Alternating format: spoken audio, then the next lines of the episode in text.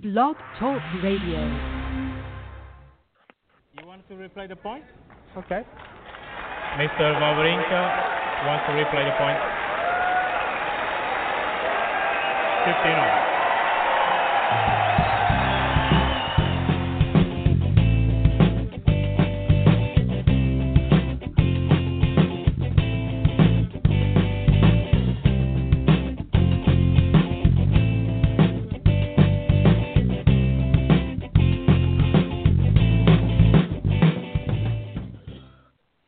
Good evening and welcome to Replay the Point. Today is Tuesday, May 16th, 2017. Pete Ziebron of Tennis Acumen, joined by Jared Pine of A Second Serve. It's been a few weeks. Jared, welcome back. Yeah, Pete, it's a busy time in the sports year, but good to be back talking about tennis and uh, looking forward to the the end of the clay season. Absolutely, and uh, here we are in 2017, and uh, a lot of people have commented, uh, especially on Twitter. It looks like it's 2005, 2006, but no, it's 2017. Federer wins the first three big events of the year. Rafael Nadal collecting everything on clay, and Nadal is on a roll. Jared uh, winning Monte Carlo, the Barcelona 500, Madrid 1000. He's got a chance to do what he's never done before, which is pretty tough if you're Rafael Nadal, and that is to win three 1000s and a 500 on clay heading into Roland Garros absolutely immaculate play from Nadal. He's dropped only one set. That to Kyle Edmund of all people. Your initial thoughts on Rafael Nadal and what is going on with the Spaniard? Yeah, no, it's a uh, it's a combination of a lot of things. Um, obviously, he's playing great tennis. Um, that's that's the first thing that's very important. He's he's rejuvenated and playing as well as he ever has. On top of that, kind of the right guys are dipping at the right time. Um, but that that really takes nothing away from Nadal. The fact that Djokovic and Murray are in a bit of a slump right now, um, he's taking care of business against everyone. There's plenty of talented players on tour. We just saw Thiem reach a final. We've seen Ramos reach a final as well, and he handled those guys both easily. Uh, they went into those finals playing some very good tennis, and mm-hmm. Nadal made it look like nothing. Um, so Nadal's really dominant right now. It kind of seems like whoever you throw at him, he's going to handle it. And we saw that last week when he beat Djokovic in straight sets. Good call. Uh, you know, some the Djokovic fans will be optimistic. Obviously, with uh, what he was able to do at the back end of the second set, still uh, that was a straight set win for Nadal. But still, Jared, we need to really look at what Djokovic was able to do with Nadal for the last three years. 15 consecutive sets, seven consecutive victories. Amazing run for Novak Djokovic. But like you said, Rafael Nadal is just playing out of his mind right now. And again, concurrently the dips from the other guys, uh, namely Novak Djokovic, Andy Murray, Stan Wawrinka even thrown in there, and uh, you add that all up, uh, especially with all the match play that Rafa had coming into the clay court season. And here's what we've got. He's always played well when he's got matches under his belt. Hard to imagine that uh, you know Monte Carlo this year was his first title since Barcelona of last year, but that that is true. That is accurate and uh, Rafa has parlayed that into Barcelona, Madrid. You mentioned Dominic Thiem in there. They've met in the last two finals, and uh, Thiem is someone who's a lot of people are talking about who might be only one of the few challengers, if anybody, to to uh, to really look to uh, stand toe to toe in with Nadal at Roland Garros. My opinion, I think Dominic Thiem, when it's all said and done, will have two Roland Garros titles under his belt. Um, that would be remarkable for him at the same point in time, Rafa came out. I saw on Twitter saying uh, he is he's he can win Roland Garros. Hopefully not this year, but he can win it. So uh, uh, nice to be echoed by Nadal, but I really like what I've seen from Thiem this clay court season. Yeah, absolutely. I think there's a, a few matchup problems with Nadal. We all know about what happens when someone with the one-handed backhand plays Nadal, or when anyone plays against Nadal on clay. Uh, it's just going to always be a tough matchup. But yeah, there's no doubt about what Dominic Thiem can do on clay, and he really um, showed that this time last year when he reached the semifinals at Roland Garros. So it was such a huge run. He really gave Djokovic a hard time, and this is at really the peak of Djokovic's dominance. And uh, he pushed the world number one, and I think that's where people really woke up to this idea that wow, this guy's really good on clay. He's also not bad on hard courts. He's got a long way to go on the grass, but I like what you say about him potentially winning two Roland Garros titles. I think that's a pretty solid prediction um, because he has the stuff on clay. He has great firepower, good movement, and the slowness of the clay court allows him to run around his backhand, and he just has so much pop on his forehand. I think it's really um, a good game that mixes well with the clay surface. Yeah, and what really sold me also on his all-around game, Jared, last year at Indian Wells, I saw him play Jack Sock on court number two. Thiem won the first set, and then uh, they split sets. Sock won the second set. Uh, nice comeback from the American there. Something that was extremely impressive. Thiem races out to a five-love lead. Jared uh, breaks Sock three times, uh, serving for the match at five love is broken, and then breaks Jack Sock to win six one in the fourth in the third set. Dominic Thiem breaks Jack Sock four times on hard court at Indian Wells. The crowd's behind Sock. Sock had momentum after winning the second set, but that showed me a lot. He beat not only uh, an upstart American, he beat the American crowd, and obviously, as you mentioned, his best surface is clay. I, I but to me, seeing what Thiem can do on all surfaces, uh, yeah, let's throw grass out of that mix. But uh, yeah, I like what I see from him going forward. And um, we're going to shift gears right now, sticking with the Big Four for quite a while. But before we do, really quickly, I, I'd like to share with you, Jared, uh, Christopher Johnson, photographer.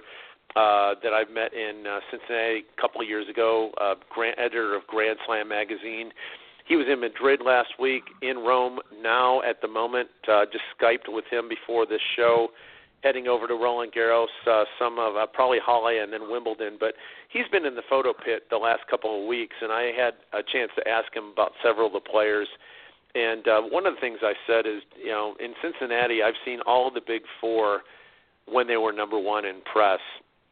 They just conduct themselves and handle themselves differently when you're the world number one compared to even number two or anything less than that. And uh, I asked him, I said, Rafa is not number one, he's number four, but uh, does he have the look right now? Is he holding the mantle like he is world number one?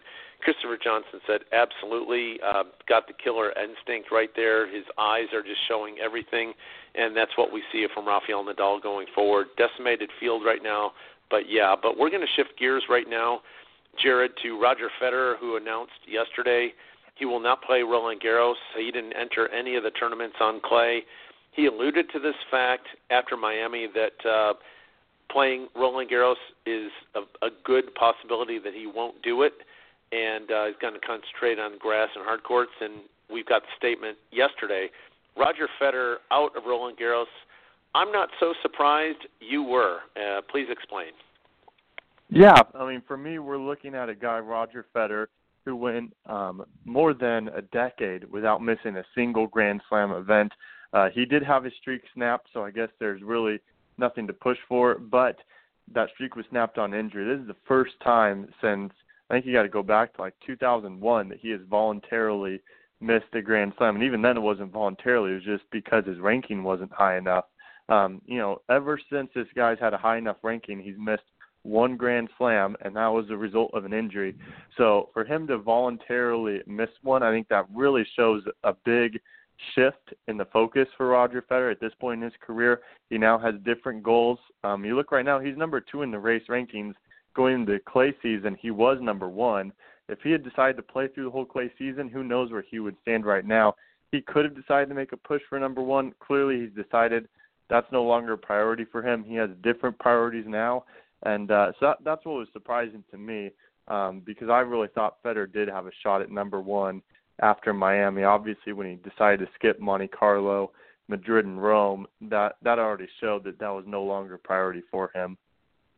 Yeah, I, I looked at it from uh, the fact uh, from a couple different facts here. He's 35. He's going to celebrate his 36th birthday at the Rogers Cup in Canada, uh, August the 8th. And Jared, he's got four children, uh, a lot more than a lot of guys on tour have. Um, and so he has shared uh, with the fact that you know he wants to see his children watch him play tennis. And the way I look at it, if he can shave off, chop off part of a year here to extend his career a couple more years, if he plays, you know, much like he did this year, playing Australia, taking the clay court season off, getting ready for the grass court season, some of the North American hard court season, U.S. Open, maybe not even the World Tour Finals either.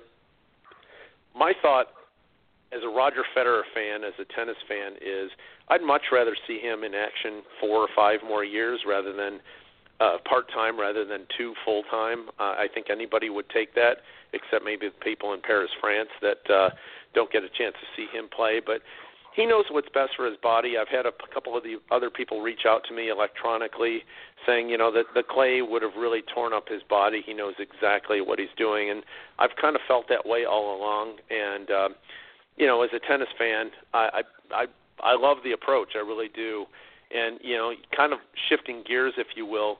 We've seen Serena and Venus really kind of cherry pick tournaments for the last five, six years, and nobody's really had an issue with that.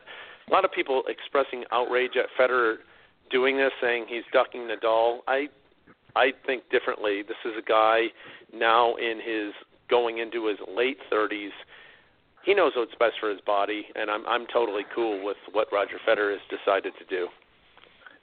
Yeah, I mean, if anyone's ducking anyone throughout the courses of their careers between Nadal and Federer, it's definitely Nadal because Federer makes finals consistently on every single surface. Nadal makes finals consistently on clay, where he has a huge advantage over Federer, and only really makes it to the finals on hard court events when he's on fire, and hasn't reached a, a grass court final and uh, it's been a while. I want to say 2010 was the last time, or sorry, 2011 he was in the Wimbledon final. So I mean, really, th- this is a case of Nadal only plays Federer when he has the upper hand. So there's really no argument to say that uh, Federer's ducking Nadal. Um, I like the analogy you drew with Sharapova and Williams. Let me give you another one. Viktor Troicki a couple years ago was suspended from tennis, had to miss a year and I really think that Troicki was better for it. He came back playing some of the best tennis of his career. He was rejuvenated, and so he might have missed a year of tennis, but I think what ended up happening was he was able to add on two years to the back end of his career. So Federer's pulling out for three, four months, but how much time is that now going to add to the back end of his career? So I, I do see the logic of it. It makes sense to me. Um, I think this could really extend Federer's career, which in the long run is better for tennis. You mentioned it kind of uh, doesn't work out so well for the fans in Paris, uh, but for the rest of the tennis fans, uh, I think it's great for the sport overall. Well, completely agree, and uh, looking forward to seeing Roger uh, hopefully compete as early as Halle in uh, Germany and obviously Wimbledon. And so, uh, Jared, we're going to shift gears to Novak Djokovic. Uh, someone who uh, he, you know he reached the, the semifinals in in Madrid, lost to uh, Nadal in straight sets. The first time Nadal has beaten him in three years almost. Uh, at, last time was Roland Garros of 14. Djokovic had 15 consecutive sets against Nadal. Uh, got that uh, erased in the first set, but then Novak started competing better. Um, want to get your thoughts on uh, that matchup? Uh, obviously, Novak uh, finally losing to Rafael Nadal, uh, first time in eight matches, and uh, want to share some observations from uh, Chris Johnson as well. But first off, Novak Djokovic reaching the semifinals in Madrid. Your your takeaways from that? Yeah, this is really the first positive result we've seen from Djokovic since earlier in the year when he was playing in Doha. Um, since then, it's been a pretty crummy year for Djokovic. He's still outside the top 10 in the race rankings. He's been as low as outside the top 20, and it's looking pretty likely that probably after Roland Garros, he's going to drop outside the top two. It'll be the first time that Djokovic is outside of the top two since 2011 when he was on his wow. 42 match winning streak. Um, so we're talking about a six year streak of Djokovic being in the top two. Uh, that's got to be one of the five longest streaks in tennis history. Um, so that's about to come to an end. So things really aren't looking good for Djokovic. But for him to reach a semifinal, to get to play against Nadal, I think these are some positive signs. And hopefully that loss to Nadal is going to light a little bit of a fire under his belly and get him um, going again. He obviously just made the coaching change as well. So mm-hmm. changes are all over the place for Djokovic. He's about to go back to Roland Garros, where obviously he has the great memories from last year. He's going to go with a different attitude this year. He doesn't have all the pressure of completing the non-calendar slam of um, c- completing the career Grand Slam as well as was another thing he did there. Um, so he, he's coming in with a totally different mentality this year, and so these are a lot of changes for Djokovic with the way he's playing, change can only be a good thing at this point. Well, I like what you said, and you know, since this is the first time in a few weeks we've done a show, Jared, we haven't had the opportunity to talk about Djokovic uh, getting rid of his current staff. Um, you know, Vajda has been there forever and has done really nice work with with Djokovic. But uh, fresh start, no coach right now. Uh, the Agassi uh, rumor, or uh, you know, even in press was was mentioned. Uh, Novak himself said shock therapy. It's going to be somebody who's been through a lot that I've been through. Well, there's a parallel right there. Both Agassi and Djokovic have had their biggest success at the Australian Open. That could be. Um, I I don't know. I'm I'm fine with Djokovic being on his own for a while. Uh, that said, we are going to have two slams in a very short period of time. Maybe not the best time, ideal time, but Novak Djokovic made a move, and uh, I'm okay with him being coachless for the moment. But uh, uh would would excuse me, would Andre Agassi be the best choice, or uh, is someone else? Uh, do you have a do you have a short list of guys that you would like to see, or might think would be most beneficial for him at this time? Well, I always think Pete Sampras would be the best one for Djokovic. Um, I don't even know if Pete Sampras is interested in coaching, um, but obviously there is a great deal of respect between the two. Djokovic has always looked up to Sampras. Sampras has spoken very highly of Djokovic throughout his career, and the two are good friends. Um, it, I, I don't know if Sampras is interested in coaching, though. Obviously, their their games are very different. I'm not sure from a technical sp- standpoint that Sampras would have anything to add to Djokovic's game, but really, I think there there's that motivation factor, something like what Stefan Edberg added to the Federer camp. I think mm-hmm. Sampras could do something similar for Djokovic. Um, I would really like that matchup. Obviously, at, at this point in tennis, everyone's picking uh, these former number ones as tennis coaches. So uh, I think Pete Sampras would be a good one. Obviously, um, for me, it's a big bummer to see Marian Vajda go. I think he was such a huge part of Djokovic's success throughout his career. Obviously, this is this is mutual. They they leave on good terms. They're still going to be great friends for life. Um, but not having Vajda in the box there for Djokovic anymore, it's just going to be a different feeling. And um, yeah, I think Vajda is going to be missed in a lot of ways because he really was uh, such a big piece of Djokovic's career. Um, Djokovic did things that other players, that no other player has done. He won four slams in a row on three different surfaces. No one in tennis history has done that. Vajda was a part of it, and um, yeah, Vajda's not on the team anymore. So it's it's really a big change. Yeah, good call. I'm going to refer back to uh, my conversation with Christopher Johnson of Grand Slam magazine, Jared, who, uh, as I mentioned, was in the photo pit last week in Madrid and is is there this week in Rome. And uh, I asked specifically for observations of Djokovic, and I said, you know, if you could summarize Novak right now, what would it be from what we saw the last five years and now? His answer was war and peace. Uh, Novak was such a warrior, you know, as recently as last year at this point in time, and uh, it's a different deal right now. It's it's he's just kind of going along with the flow. The body language is that not is just calm and passive. The killer instinct is not there. For me specifically, Jared, uh, yeah, okay, he won Roland Garros, completed the career Grand Slam, four hold all four trophies, had the inexplicable loss to Querrey at Wimbledon. Obviously, a tough draw getting Delpo out of the gate at Wimbledon waltzed through Canada, did not play well at all, and I don't think he even dropped a set lose winning his 30th Masters 1000. But for me, where I really circled it, if you will, was the ATP World Tour Finals against Murray, where he just wasn't there. He he, he was, in my opinion, checked out. Two uh, two thirds or three quarters Novak Djokovic, in my opinion no disrespect to Andy Murray, would have won that match. Would have been, you know, would have won the ATP World Tour Finals yet again. It didn't happen, and it didn't seem to really affect or bother Novak Djokovic. And at that point, that's where I personally pressed the panic button. Maybe others did earlier, as early as Querrey or, uh, you know, earlier in the year. And certainly, yeah, he won Doha and looked like he maybe have corrected course, but obviously, it really hasn't happened. Uh, lost to Istomin and whatnot. But to me, that World Tour Finals against Murray, where he just it it just wasn't Novak Djokovic to me. Again, the world the War and Peace analogy really rings true. Just want to get your thoughts on what uh, Christopher Johnson, who was in the photo pit last week and this week, has had to say and his observation on Djokovic. Yeah, no, it's a it's a really good way to put it. Um, I like that. Obviously, Djokovic has been going on his love and peace tour as well, so so it's a little bit of a play on that. Um, but yeah, Djokovic just hasn't had it lately. I think for me, when it really clicked was that loss to Istomin, where I thought, okay, wow, um, this is really now a huge step back. I thought it was a little bit of a slump, um, but a- after that loss to Istomin, there was a whole realigning of expectations for Djokovic, where you no longer think of him as a contender at every single tournament that he enters. Um, he hasn't won a tournament since Doha. So this has really been a different Djokovic. Expectations for him right now are way down, um, which might be a good chance for him to shine.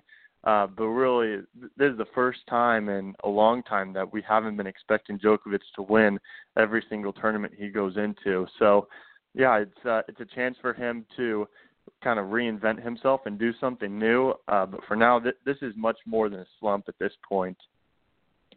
I, I completely agree, and we're going to shift gears to uh, someone who's having a, a similar slump, Jared. Uh, Andy Murray, current world number one by a mile, and yet uh, lost today to Fabio Fognini. I'm not all that surprised, uh, given Murray's uh, show and form for this year, 2017, and uh, really surprised at, at, at Murray. This is somebody who. Uh, you know, was in the Roland Garros final last year, uh, took out Nadal in a clay court tournament last year, really played exceptionally well. I've always thought he was a very good clay court player, just has not had a very good 2017 at all. And, um, you know, I was asking again Chris Johnson, who was there in the photo pit. I said, "What uh, what do you make of Murray?" And he said, "You know, he's sort of he missed a lot today. He, he's hitting very short. He's hitting very po- passively." He said he's got the smile on his face that, uh, dare I say, it kind of looks like he's stoned a little bit. I've seen that look from Murray before, where he's sort of it's it's very disbelief, if you will, where he's down on himself, and it's uh, it, it's a grin, if you will. But at the same point in time, you can tell he's imploding. He's absolutely disgusted.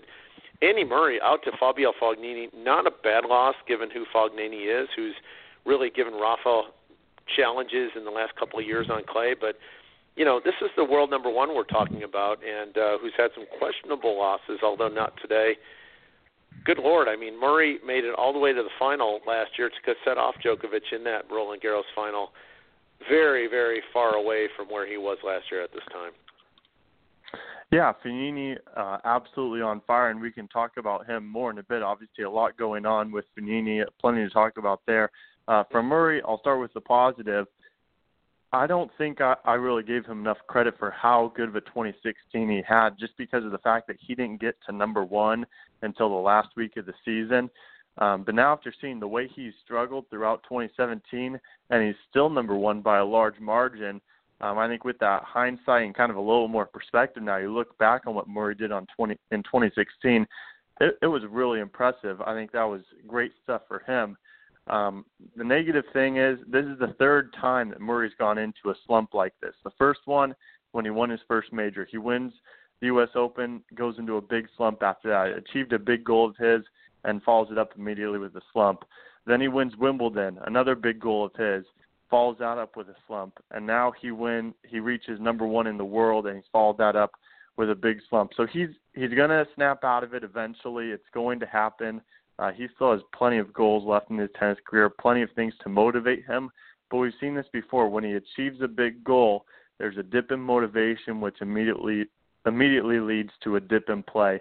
So he's going to bounce back, um, but it is kind of surprising to see that he's that he hasn't really learned from this the first two times, and that he's still having to go through this slump after achieving such a great thing as uh, reaching number one in the world. And I think when Nadal takes the number one ranking from Murray, which is really inevitable at this point. It's going to happen.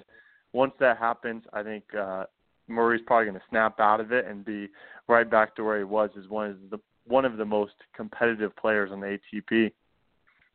I agree. Uh, he's he's always been charging. He's always been the upstart. He's been been there for so long. Been been holding at number two, and obviously things fell right with Djokovic uh, checking out, if you will. Murray was there. He he literally won almost everything last year. Credit to him. And as you mentioned, looking at the rankings, I mean, you you, go back and you look and you say, wow, he look at this lead that uh, that he has over Novak Djokovic. It's a mile long, and uh, yet you know he's not necessarily playing well, but the, the lead is still there and will be for a while, as you mentioned, Jared, until probably Nadal of all people will will take it from him. But uh, maybe that will be what happens to flip the switch. But uh, all these guys are certainly capable of flipping that switch, getting it done.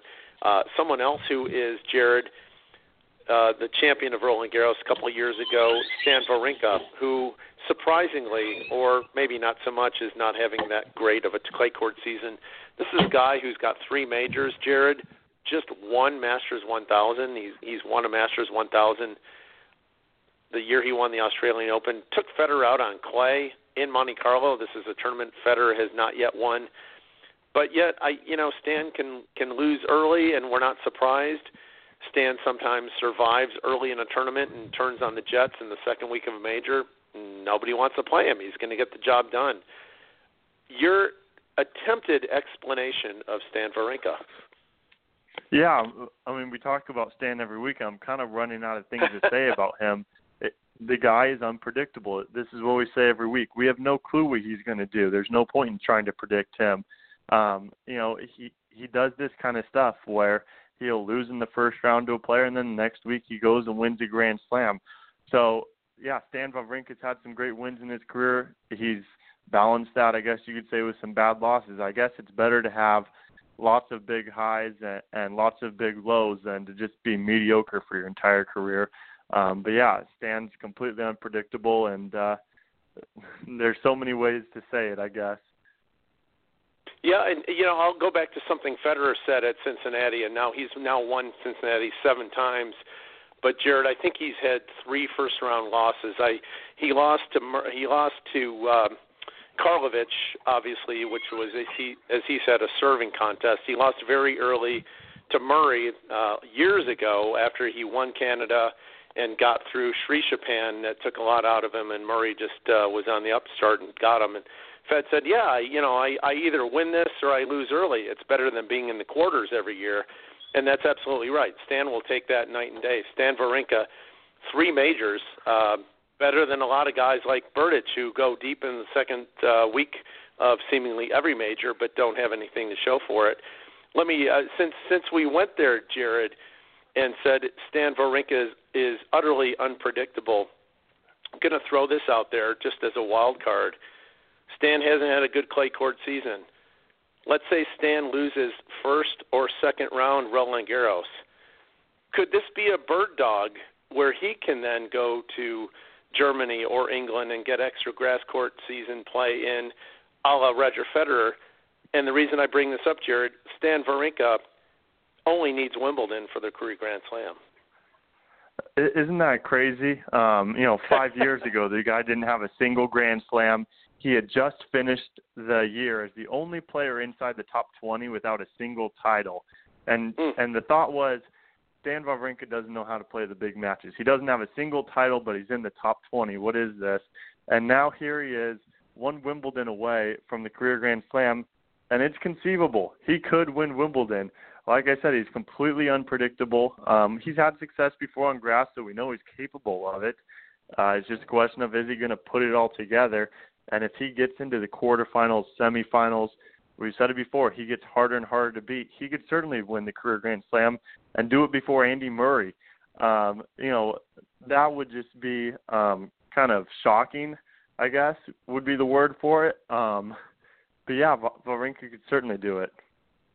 It would be shocking, but it would be so Stan. So although we would be shocked at one end of the spectrum, uh, we I don't think we'd all be surprised either. I mean, if anybody can do this or pull this off, it would be Stan. So why the hell not, as John McEnroe would say. So absolutely. Um, um, want to shift gears. We talked about him a little bit. Jared Dominic Thiem uh, is in the Barcelona final, in the Madrid final, loses to Rafa.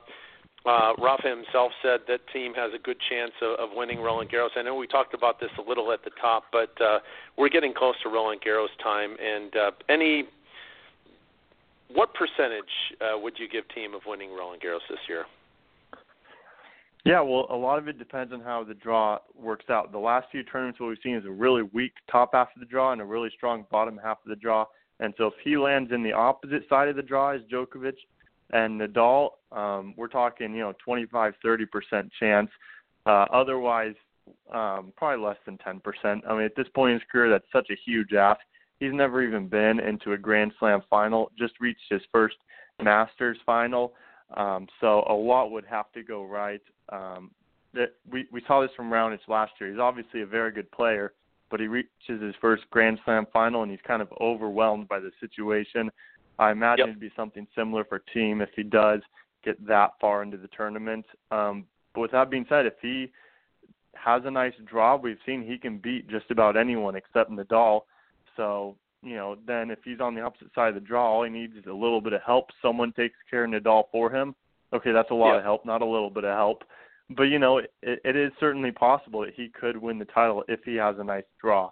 Um, you know, just the way the draws have been working out lately, it's like some guys have the death draw and other guys have a cakewalk.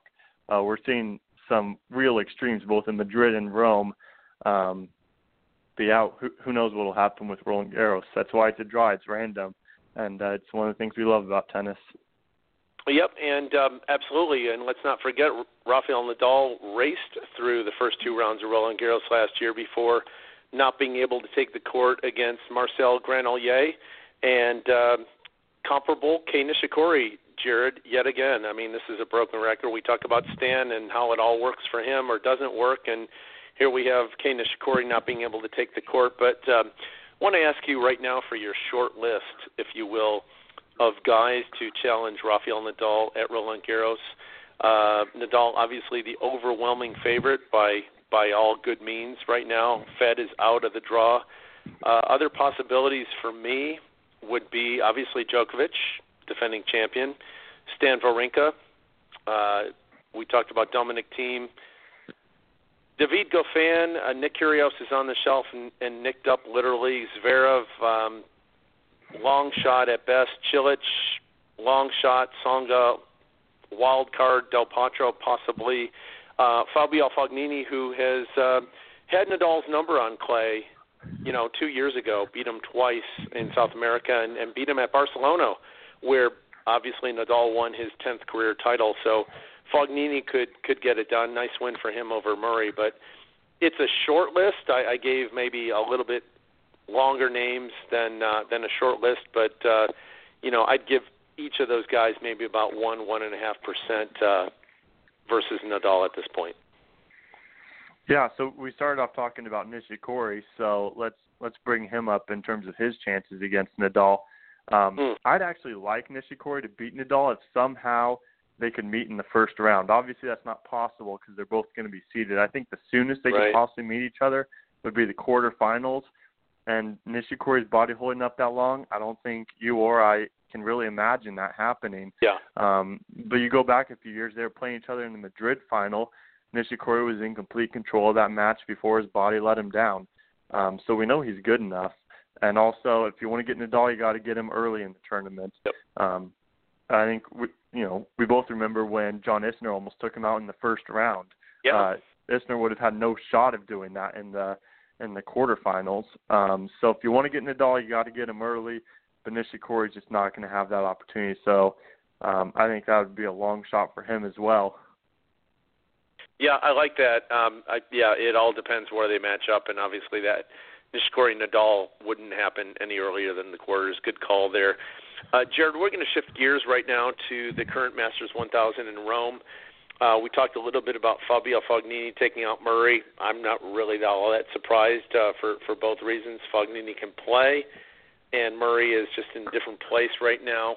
Um, want to go back to something you talked about a little bit earlier because I don't think people realize the fact that Nadal, if he runs the table uh, for a little while longer, could be number one very quickly. Yeah, absolutely. I, I think uh, probably the soonest we could see it, actually mathematically, the soonest we could see it would be Wimbledon. But I actually think that's a good chance of that happening because that's where Murray's going to lose 2,000 points. Nadal, nothing to defend. Nadal also has nothing to defend. And Roland Garros really has nothing to defend for the rest of the year. So it's going to happen at some point. Um, Wimbledon would probably be the the soonest realistically. Of course, Nadal's really struggled on the grass over the last uh, several years, ever since he reached that final in 2011. Um, so I think you'd have to have a good performance there to have a shot at getting to the number one there. Um, but yeah, he has tons of opportunities after that, whether it be in Canada, Cincinnati, or even at the U.S. Open. Eventually, I think it's going to happen that Nadal gets to that number one ranking. He's currently number one in the race rankings. The only player that's close to him is Roger Federer, who, as we mentioned, is not even going for number one. Then after that, you have Dominic Thiem, who just has a matchup problem with Nadal. And so if Thiem has to get through Nadal to get to number one, that's probably not going to happen. Um, so Murray defending it right now, I think he's down to 10th in the race rankings. Um, mm. Something would really have to turn around for him to have a shot at defending his number one ranking this year. Uh, so sooner or later, I think Nadal's going to be right back atop the rankings. Amazing, and it just brings me back to uh, uh, what I and uh, probably a dozen or fifteen other people uh, participated in your your poll at the beginning of the year. I, I would have to think this is completely upside down, Jared. We might have to revisit that because uh, a lot of stuff happening in the ATP Tour and not happening for that matter. But um, shifting gears back to Rome, John Isner, an American, shows up at a Masters 1000 in Europe and look at that. Good things are happening. Isner, obviously, I believe he and Querrey won the Rome title doubles in doubles a few years ago, and uh, John Isner, you referenced that match against Nadal, taking him five in round number one at Roland Garros. He can play on the clay, and he's showing it this week. Yeah, and these are two really good wins to beat Ramos, who just reached the final at Monte Carlo, came into the tournament seeded, that's a good win. And then he beat Florian Mayer, which people might be thinking, okay, that's not that great of a win.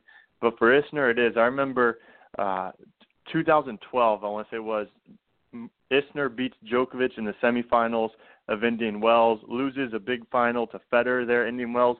Then they go over to Miami, where Isner's just on fire at this point, and he loses to Florian Mayer. Uh, it was just a huge matchup problem. The style of play of Florian Mayer is so unique and Isner couldn't find a way around it, couldn't beat him on home soil.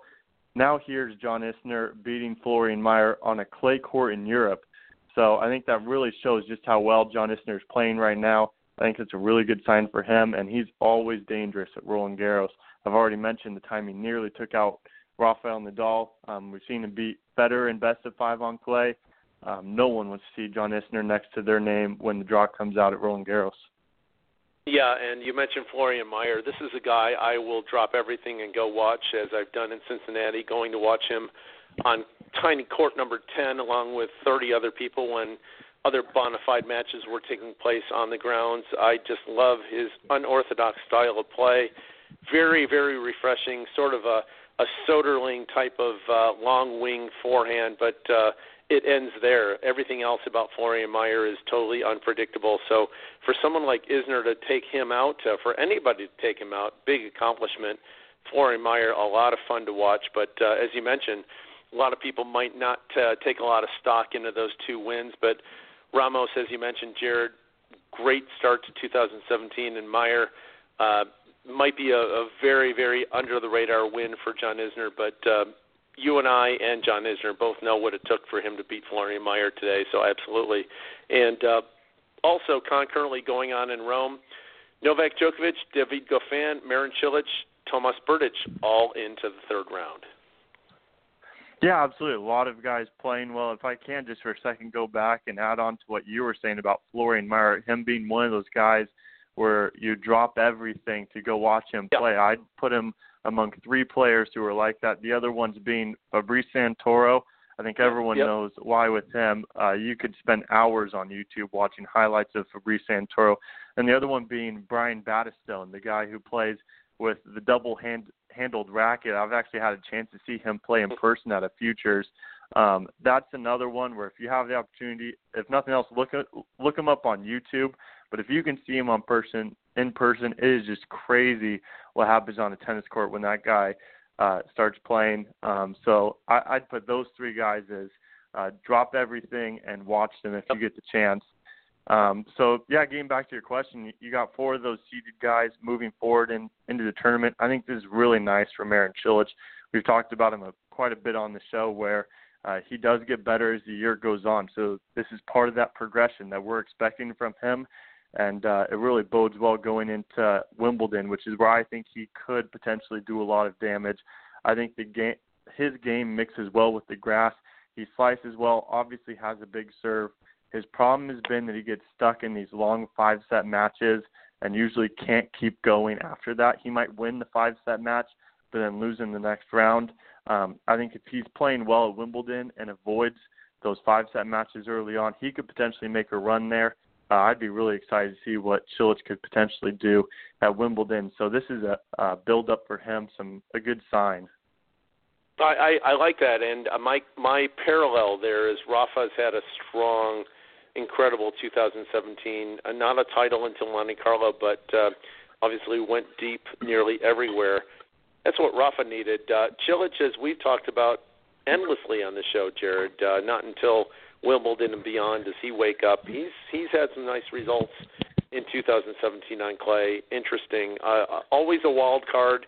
Uh, we'll see how far he might be able to take this in 2017.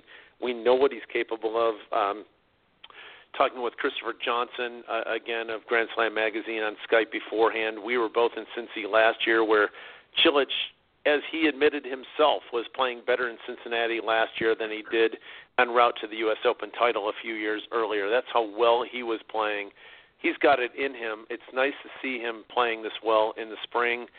I would think uh, even if he doesn't uh, fare as well as he expects in the springtime on the clay, this has to bode well for him going forward. Nice to see Marin Cilic heading into the second half of the year with a boatload of confidence instead of just finding his game at that point in time. And Jared, before we wrap up, uh, David Ferrer, milestone victory number 700. Seems like this guy's been around forever. A joy to watch him play as well. Obviously in the twilight of his career, but uh, nice to see him with a monumental win today.